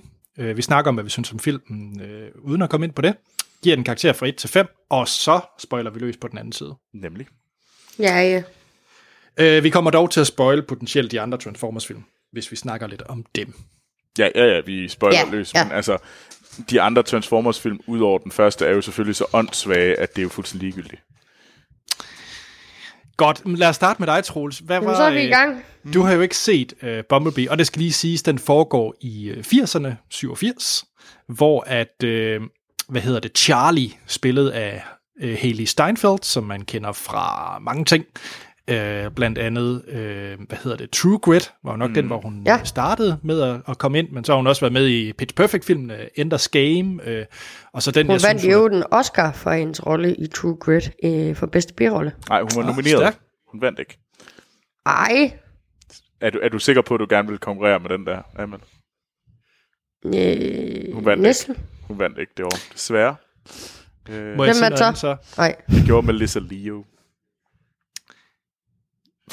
Okay, hvad hedder det? Men der, hvor jeg synes, hun er bedst, det er i filmen The Edge of 17, som jeg er ret glad for. Det er en god film. The Edge of 17 er en rigtig fin film. Mm. Nå, men hun spiller så Charlie, og hun samler så en sådan folkevogns bobble bil frem, halløj, og det er selvfølgelig Bumblebee. Og så foregår lidt, så handler det lidt om deres forhold, og så sker der nogle ting ude i rummet, og ting og sager. Det er jo en Transformers-film. Ja? Ja. Troels, dine forventninger? Ja, den kører faktisk hernede i Frankrig, og det skal siges. Det var, at jeg troede jo, at Morten han skulle egentlig have været... jeg er jo erstatningsmorten i dag. Og så jeg gik ikke lige ind og så den, så jeg skal faktisk først ind og se den i aften. Så det glæder jeg mig ret meget til, fordi at den har fået fine anmeldelser. Jeg har set mange fine billeder fra en meget, meget glad Amal, og jeg har, for at sige det lige ud, jeg har større tiltro til Amals filmsmag, end jeg har til Anders'. Så... Yeah! Du ved da ikke, hvad jeg synes om Bumblebee. Jamen, jeg har et godt bud. Okay. Nej, altså det... Så, PT er jeg faktisk ret... jeg ser altså ret meget frem til at se den, mest af alt, fordi at... Men jeg er også vildt bange for, at det kan være noget værre bras, fordi at... Hey, det er, jeg er blevet skuffet mange en gang af de elendige Transformers-film. Og jeg kan huske en gang, da jeg boede i London, og jeg havde Monster Hans på besøg, så tænkte jeg, ved du hvad, vi skal ind, jeg skal simpelthen vise dig den her fantastiske biograf, BFI London, Og den eneste film, der kørte, det var selvfølgelig Transformers 2, og vi satte os ind i biografen, og vi gik ud med en dundrende hovedpine, og vi hadede filmen så meget, og den ødelagde også lidt biografen for mig, fordi jeg troede, alle film bliver fantastiske, når man er i BFI London, og det gør den ikke. Den BFI London-biografen har ikke magiske kræfter. Så jeg frygter, jeg håber, og jeg ser frem til at skulle se den, men jeg tror sat med det, der er chance for, at det er noget lort. Det var min forventning. Ja, min, vi tager lige Amal til sidst. Jeg gad egentlig ikke se den her film, fordi jeg synes, nogle af de andre Transformers-film er virkelig, virkelig dårlige. Jeg var faktisk okay underholdt af Mark Wahlberg-versionen. Hvorfor? Det ved jeg. Var det hans ene ansigtsudtryk, der begejstrede dig, eller hvad? Var det det? Jeg vil sige, at han har måske to ansigtsudtryk, hvor Shia LaBeouf havde et. Så det var da trods alt dobbelt op på ansigtsmimikker. Shia. Jeg kan rigtig godt lide Hailee Steinfeld, men jeg kan lige så meget jeg kan lide hende, så hader jeg John Cena. Så jeg ved ikke. Det opvejede vel lidt hinanden. Så nej, jeg havde ikke sådan sådan lyst til at skulle se den, da det kom til stykket. Hvad med dig, Amalie? Jamen, jeg er jo blevet brændt mange gange med de her Transformers-film, må man sige. Hey, så brændt mange gange. Hold nu din fucking kæft, Troels. Det er mig, der snakker nu. Det var mig, der blev stillet et spørgsmål. Okay. Jeg er blevet brændt mange gange med de her Transformers-film. Og der er faktisk kun 2 film, og det skal jeg fortælle jer i slutningen, når vi lige har snakket om, hvad vi synes om Bumblebee, jeg rent faktisk er glad for. Men så mine forventninger, de var rigtig, rigtig nede, altså specielt efter The Last Night, eller hvad fanden det var, den hed med de der dinosaurer. Hvis man er nødt til at rykke Anthony Hopkins frem som butler, så er man godt nok på den. Men Amal, du kunne jo godt lide de der film. Ja. Men der er kommet noget bedre. Men, det er lidt ligesom det der med Mads Mikkelsen, og at han får en award for noget, han har lavet. De var jo så ringe. Du konceptet, Troels? No. Så er man snappy, hva'? Oh, burn. Wow. Så du lige kaster alle andre undtagen etteren under bussen, selvom du i snart 2 år har claimet, at alt Transformers er godt. Hvis vi tager alle Transformers-filmene og smider alle menneskene ud, og så bare, at Autobots får lov at slå op mod Decepticons, så fuck yeah. Men der er bare nogle mennesker, og også i den her film, der gør, at det hele bare bliver lort. Og det kan vi snakke om, når vi går i gang med at snakke om filmen. Okay. Skal vi til at snakke om filmen? Ja, det må vi hellere. Troels, vil du lægge ud? Jamen, jeg synes, det er lidt unfair, at jeg skal lægge ud. Jeg skal nok give den en karakter. Det er så i orden. Jamen, hvem Amal, skal du, eller skal jeg? Ja, yeah, go. Okay. Jeg havde som sagt ikke den store lyst til at se den her, og på mange måder er det en Transformers-film. Det var heldigt, det må jeg sige. Det var sgu egentlig ikke så dumt. Var den virkelig? Jeg elskede den her film. Jeg synes virkelig, den var fed. Jeg synes, det var en fremragende film. Wow. Jeg synes faktisk, det er et af de sådan bedre actionfilm, jeg kan huske, jeg har set i her den seneste tid. Af sådan rendyrket action med store robotter, der smadrer løs. Så kan jeg faktisk ikke lige huske, hvad vi skal tilbage til. Det er jo så nok sådan noget Infinity War, tror jeg, man skal tilbage til i... jeg har set i biografen. Jeg sidder her og græder, Anders. Jeg var virkelig, virkelig solgt på forholdet mellem Charlie og Bumblebee. Mm. Det var så fint. Jeg synes virkelig, det var stærkt. Den del fungerede mega godt, synes jeg. Og så var jeg rigtig glad for, og det er egentlig ikke en spoiler, men den starter med sådan en prolog, eller halv origin story på Bumblebee, som jeg virkelig, virkelig fungerede for mig. Mm. Og som ligesom gav karakteren så pludselig en mening, hvor jeg synes, at de oprindelige Transformers-film, Bumblebee er bare sådan en, som man måske kender, fordi man har kendt legetøjet lidt eller Optimus Prime, men man egentlig ikke rigtig har noget forhold til, udover at det er en robot, der har mistet sin voicebox. Så synes jeg faktisk i den her, at man får ligesom etableret, hvorfor man skal egentlig bekymre sig om Bumblebee som karakter. Og det skal man. Jeg er virkelig, virkelig fan af karakteren Bumblebee, og som sagt Charlie spiller af Hailee Steinfeld. Jeg synes så dog, at John Cena som sur agent, og man kan allerede fra første scene, man ser ham, så skriger det til himlen, hvordan slutningen spænder ud, og hans forhold til Bumblebee og Charlie. Altså, du kan allerede gætte det nu, hvad der kommer til at ske. Og jeg synes måske bare, at den del var ret flad. Hele den del med menneskene, altså John Cena, og nu skal de være, nej, der kommer en stor robot, lad os gøre noget ved det. Der synes jeg måske, den virker lidt for skabelonsagtig, det er ikke særlig original, og jeg var måske heller ikke helt solgt på John Cena som skuespiller. Det er også et frygteligt koncept. Ja, så, men alt i alt synes jeg, det var en rigtig, rigtig fed film. Okay, fedt. Kan anbefale folk at se den, også selvom man ikke kan lide Transformers-film. Ja. Amal, er du lige så glad? Jeg er lige så glad. Shit. Jeg har jo set den 2 gange. Jeg så den i IMAX 3D, og så har jeg set den her i Holstebro i Skala-biografen i 2D, fordi at jeg godt lide at se begge dele. Hvad fungerede så bedst egentlig? Bare lige for at tage den. Jeg var faktisk, grund til, at jeg faktisk også tænkte, at jeg gerne ville se det i 2D, det var, jeg ville se, om det der forhold mellem Charlie og Bumblebee, det blev for langtrukken, når der ikke var al 3D'en at koncentrere sig om. Nu bruger du også briller, Anders. Så nogle gange, når man ser 3D med briller på, så skal man sådan, der er nogle gange, hvor ens øjne lige er nødt til at reboot sig selv, altså hvor man lige skal have, nogle gange så har man sådan 4 billeder foran sig, man lige skal have alignet til 1. Og så var jeg sådan spændt på at se, om hele det ville simpelthen være for langtrukken og for kedeligt, og det er det bare overhovedet ikke. Det fungerer så meget. Og jeg kan godt sige, at Bumblebee er for Transformers-franchiset, hvad Logan var for X-Men. Fra mit synspunkt. Så siger Optimus du, Prime er Xavier, går jeg fra. Hvad? Optimus Prime er jo så Xavier i X-Men. Selvfølgelig er han det.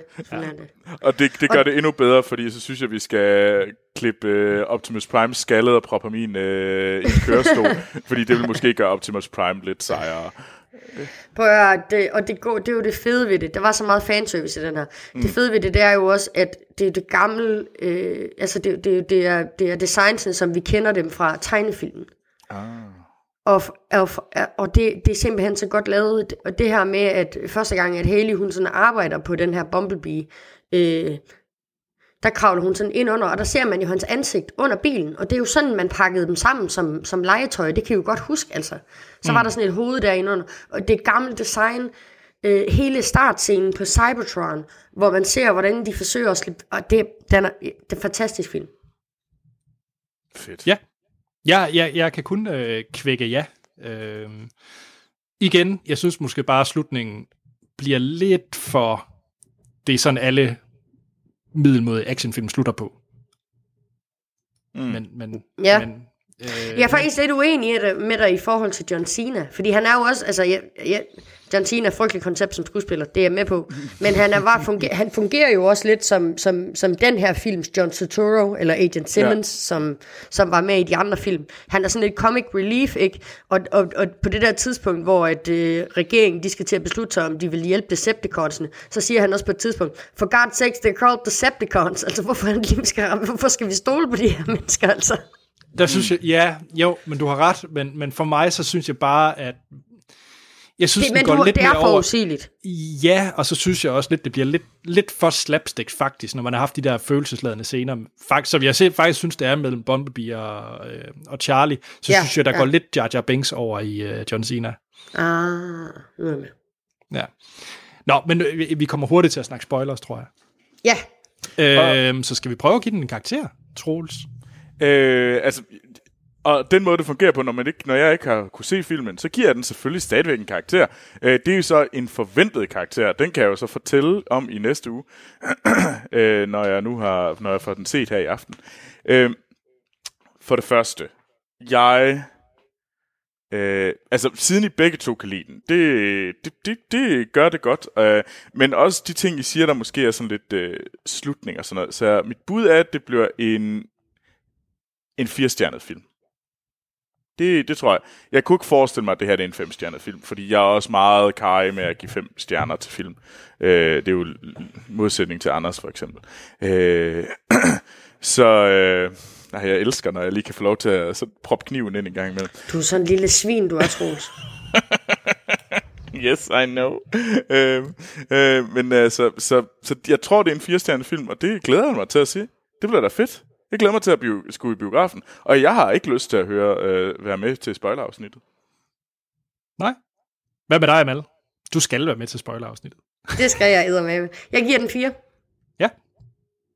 Jeg synes simpelthen, det var en fremragende film. Helt støbt. Og altså... fremragende reboot, altså. Og man har forelsket sig i Bumblebee på en helt anden måde. Og man, som du sagde, Anders, man ved, hvorfor man skal holde af ham. Altså, jeg har altid holdt af ham, fordi han sådan var den nuttede og den søde. Men her, der får man virkelig et forhold til ham. Mm. Ja. Jeg giver den også 4. Yeah! Unity! Ja. Lige en ting, og det kan vi så tage i spoiler. Mm. Jeg tror, fordi det er et... vi arbejder jo ikke med lille firtal, det er et firtal, for jeg synes virkelig, det er en 4-tal film. Igen der med slutningen. Jeg gad godt, det bare var en reboot, men er det Amal? Og det kan vi tage. Det er det, vi skal snakke om, og det er nemlig det, vi skal snakke om. Fordi at i mit hoved er det ikke en reboot. Men, i mit hoved er det en reboot, men det kan vi tage. Det kan vi tage. Og nu er Troels forvirret. Smutter du nu, Troels? Ja. Yes. Jamen, jeg tror, at jeg ligger på lige om lidt, og så kan I få lov til at spoil løs. Okay. Jamen, tak fordi I begge var med igen. Tak fordi vi måtte være med. Ja, mange tak. I kan jo skrive ind til os på vores e-mail, der hedder podcast@filmsnak.dk. Der kan I skrive om alt mellem himmel og jord, gerne filmrelateret. Så har vi også vores sociale medier, hvor vi hedder Filmsnak på de fleste steder. Og så på Facebook, der har vi jo selvfølgelig så Filmsnak Klub, som vi snakker om i starten, hvor at I meget gerne må melde jer ind og deltage i debatten. Så har vi de fantastiske mennesker, der støtter os på tier.dk. Hvis I kunne lide det, I har hørt, så vil vi da virkelig blive glade for en lille mønt. Ja. Og så er der iTunes. Endelig. Giv os en anmeldelse der. Det hjælper os rigtig meget. I næste uge... vi mangler faktisk en lille ting. Ja. Ja. Der er nogen... Vi har nogle billetter, vi skal give ud. Åh ja. Det skal vi selvfølgelig have gjort. Skal vi bare klare det over Facebook? Nu bliver det lidt internt, mens vi optager. Sådan det. Det synes jeg lyder som en rigtig fin plan. Okay. Godt, det gør vi. Der bliver trukket en vinder. Og den vinder bliver fortalt om på Facebook. Så følg med der. Ja, godt. Stærkt. I næste uge, så er der sikkert lidt debat om, hvad vi skal anmelde. Det er faktisk 3 film, jeg rigtig gerne vil se. Først og fremmest så er der Ethan Hawke i First Reform, som jeg har hørt rigtig gode ting om. Mm. Så er der sjov nok en film af Michael Nør, som jeg lige har set Papillon med, der hedder Før Frosten. Og så er der en Clint Eastwood, der smugler narko. Jamen, det bliver spændende. Det må vi jo finde ud af. Kan han bære det? Det ved jeg ikke. Nå, men... jeg selv, Anders Holm, jeg kan findes på Twitter og Letterboxd under A.T. Holm. Troels? Jamen, jeg kan også findes på Twitter og Letterboxd, og der hedder jeg Troels Overgaard. Amal. Jeg kan også findes på Twitter og Letterboxd, og jeg hedder Amal Gurt Ali. Så er der ikke andet at sige, end at vi lyttes ved i næste episode. Må jeg godt bare spoil løs. Hvis man ikke har set den, skal man slukke nu. Spoiler til Bumblebee. Yay! Jeg er så glad for, at jeg kunne lide den. Er du ikke bare det? Jo. Morten er også glad for den. Dejligt. Jamen altså, den skal da bare anbefales, folk går ind og ser den. Vildt god film, altså. Men Amal. Ja. Før vi lige kommer til slutningen, har du mod på lige at hurtigt fortælle, hvad der sker i den her film? Ja. Der er krig på Cybertron. Optimus, han bliver nødt til at sende Bumblebee afsted til at danne en forpost på jorden. Bumblebee lander på jorden, han bliver opdaget i militæret, han forsøger at forklare, hvad det er, han vil. Der kommer nogle andre Decepticons, nogle onde Decepticons, og så rykker de hans voicebox ud, og så bliver han kastet ned i en afgrund, og så finder Hailee ham på et tidspunkt på en gammel junkyard, og så reparerer hun ham, og så bliver de helt vildt gode venner, og så de der onde Decepticons, de har overbevist regeringen om, at de vil lave sådan et interweb, som jeg forestiller mig er internettet, og så de kan sende en hilsen til Cybertron, som kan bringe resten af herren ned, så de kan kolonisere jorden, fordi de ved, at Optimus er på vej derned på et tidspunkt. Og han er ligesom lederen af de her Rebel Autobots, der skal slås ihjel. Mm. Var det ikke det? Jo, Jeg synes, det var stærkt. Altså igen, jeg synes virkelig starten, hvor at Bumblebee får reddet den der voicebox ud og sådan noget, det virkede ret stærkt, synes jeg. Det gjorde det virkelig. Specielt fordi, at han, altså fordi man hører hans stemme jo også. Det har vi jo ikke gjort før. Nej, det er vel første gang, ja. Ja. Ej, det... han siger noget på et tidspunkt, tror jeg. Men det, er jo ikke, det kan jo ikke være hans egen stemme, fordi han får da aldrig fikset hans voicebox i de andre film, så vidt jeg husker. Nej. Men det er også derfor, man får et forhold til ham, ikke? At han har sin egen stemme, og så er der nogen, der rykker den ud, og så får han bare sådan, nå... Mm. Også fordi han er så sårbar, som han er i starten af filmen. Ja. Og så må jeg sige, Hailee Steinfeld versus... Jeg ved ikke, om hun spiller jo så lidt en kombination af... Nej, altså det, hun er jo selvfølgelig den nye hovedkarakter... men jeg synes sådan noget som Memo, var det ikke det, han hed? Love? Jo. Thing. Jeg synes, det var ikke det stærkeste i filmen på nogen måde, men jeg synes, det virkede uendelig meget bedre end alt med Megan Fox og hvad de ellers har heddet. Deres kemi var meget bedre, og det var også meget sjovere, altså. Og Memo, han var jo sjov nok, altså. Mm. Men det er bare en ting, der irriterede mig ved den her, og det er derfor, jeg godt gad at se en film på Cybertron. Kun med Autobots og Decepticons. Menneskene i de her film, de er så endimensionelle. Hvem går hen til en pige, hvis far er død, og så siger, nej, hvor har du en grim bil? Hvorfor får du ikke din far til at købe en til dig? Nå, nej, han er død. Haha. Hvem gør så noget, Anders? Hvor findes de mennesker hen? Ja, jeg ved det ikke. I USA, det ved jeg åbenbart. They be bitches, altså. Ja. John Cena. Ja. Jeg giver dig ret i, at der var... Jeg tog mig selv i at klukgrine lidt nogle gange af hans replikker, men omvendt følte jeg også lidt en skam, hver gang jeg gjorde det. Du fik lyst til at sige undskyld. Ja, lidt, fordi jeg synes, de var ret sådan letkøbte. Og, ja. Jamen, jeg synes især den der med, they're called Decepticons, for God's sake. Der var jeg godt nok færdig at grine, altså. Jamen, på sådan lidt en beskidt måde, ikke? Jo, jeg gik i bad, da jeg kom hjem da. Det er en ting, der er helt sikkert. Vi bliver nødt til at runde, er det en sequel eller prequel? Fordi at han bliver jo til en Camaro.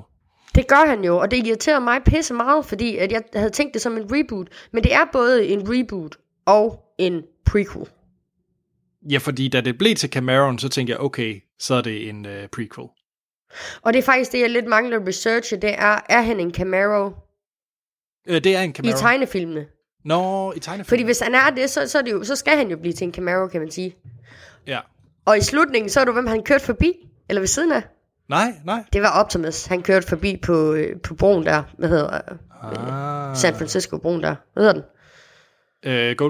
Golden Gate. Fordi at man ser ham jo køre forbi en lastbil, der er hvid og blå og rød, ikke i de samme farver, som vi har set det i de tidligere Transformers-film, og det er også derfor, jeg tænkte, det er en reboot, fordi det var old school design, altså Optimus, da du så ham, det var old school Optimus, altså den måde, de alle sammen var designet på. Ja, altså Optimus, jeg ved ikke, nu Troels var ret sur på ham, jeg synes egentlig altid, han har været det stærkeste i de film. Den sejeste, eller hvad siger du? Ja. Jeg elsker ham, det er også Peter Collins' stemme. Og det er jo også det, de har gjort pisse smart, det er jo, at det er den stemme, der også ligger, altså det er også ham, der lægger stemme til ham i tegnefilmene. Det var derfor, da jeg så etteren, og han åbnede munden, så var jeg bare... Solgt med det samme, altså. Da han åbnede munden, så er jeg solgt. Når Optimus siger noget, så hører jeg fandme efter, altså. Nu kan jeg ikke lige være med at lige research på det der. Ja. Og lytterne må meget gerne rette mig, men ifølge det altid korrekte Wikipedia, så har Bumblebee helt tilbage til tegneserierne altid været inspireret af en Volkswagen Beetle. Og derefter Bumblebee-navnet også lidt. Okay. Og det er i live-action-film, at det bliver til en yellow Camaro. Okay. Jamen, så er det lidt irriterende. Ja, det er det. Og jeg synes, det er specielt fordi han kører han kører ved siden af old school Optimus. Men det kan også være, at Optimus ændrer sig på et tidspunkt. Altså, det gør de jo, som de ser federe biler, så registrerer de dem, og så laver de sig selv om. Ja. Men ja, altså, det er ikke noget, jeg sådan... Det er jo virkelig ikke en ting at være sådan specielt sur over, når resten af filmen er så stærk. Nej, overhovedet ikke.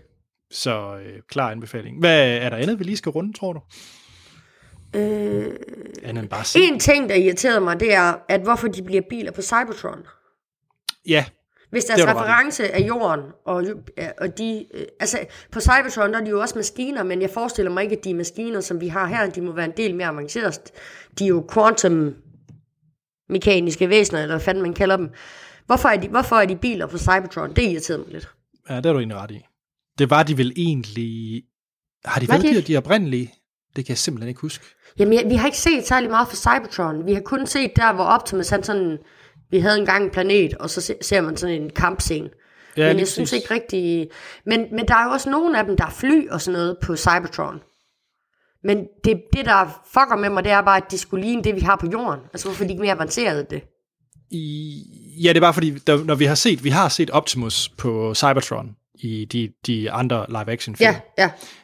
Og der er han jo stadigvæk Optimus Prime i hans... ikke bil-tilstand, men du kan stadig se ud fra hans design, at det bliver til en bil, hvis han transformer. Ja. Og det var faktisk meningen, at jeg ville bruge lidt tid på research, men ikke for... Altså, det jeg lige læste om det var, at de er jo... altså, Autobots'en, de bruger jo også maskiner på Cybertron. Så, og det hedder Autobots. Lige præcis. Og de er jo... altså, Autobots'ene, de er jo oprørere. Hvor Decepticons, de er krigeriske. Det er derfor, de kan meget mere, end Autobots kan, og er meget, altså... De er bedre våben og alt sådan noget. Autobots, de er jo slaver. Ja, ja. Og gør oprør, ja. Men det kan være, der er nogle... Jeg ved i hvert fald 2 lyttere, som er meget store Transformers-fans, så det kan være, at de kan svare på det. Ja, spændende. Mm. Var det ikke det? Det tror jeg. Jamen, se Bumblebee. Skal det ikke være de afsluttende ord? Det synes jeg. Nu! Gør det nu! Nu! Hej! Nu!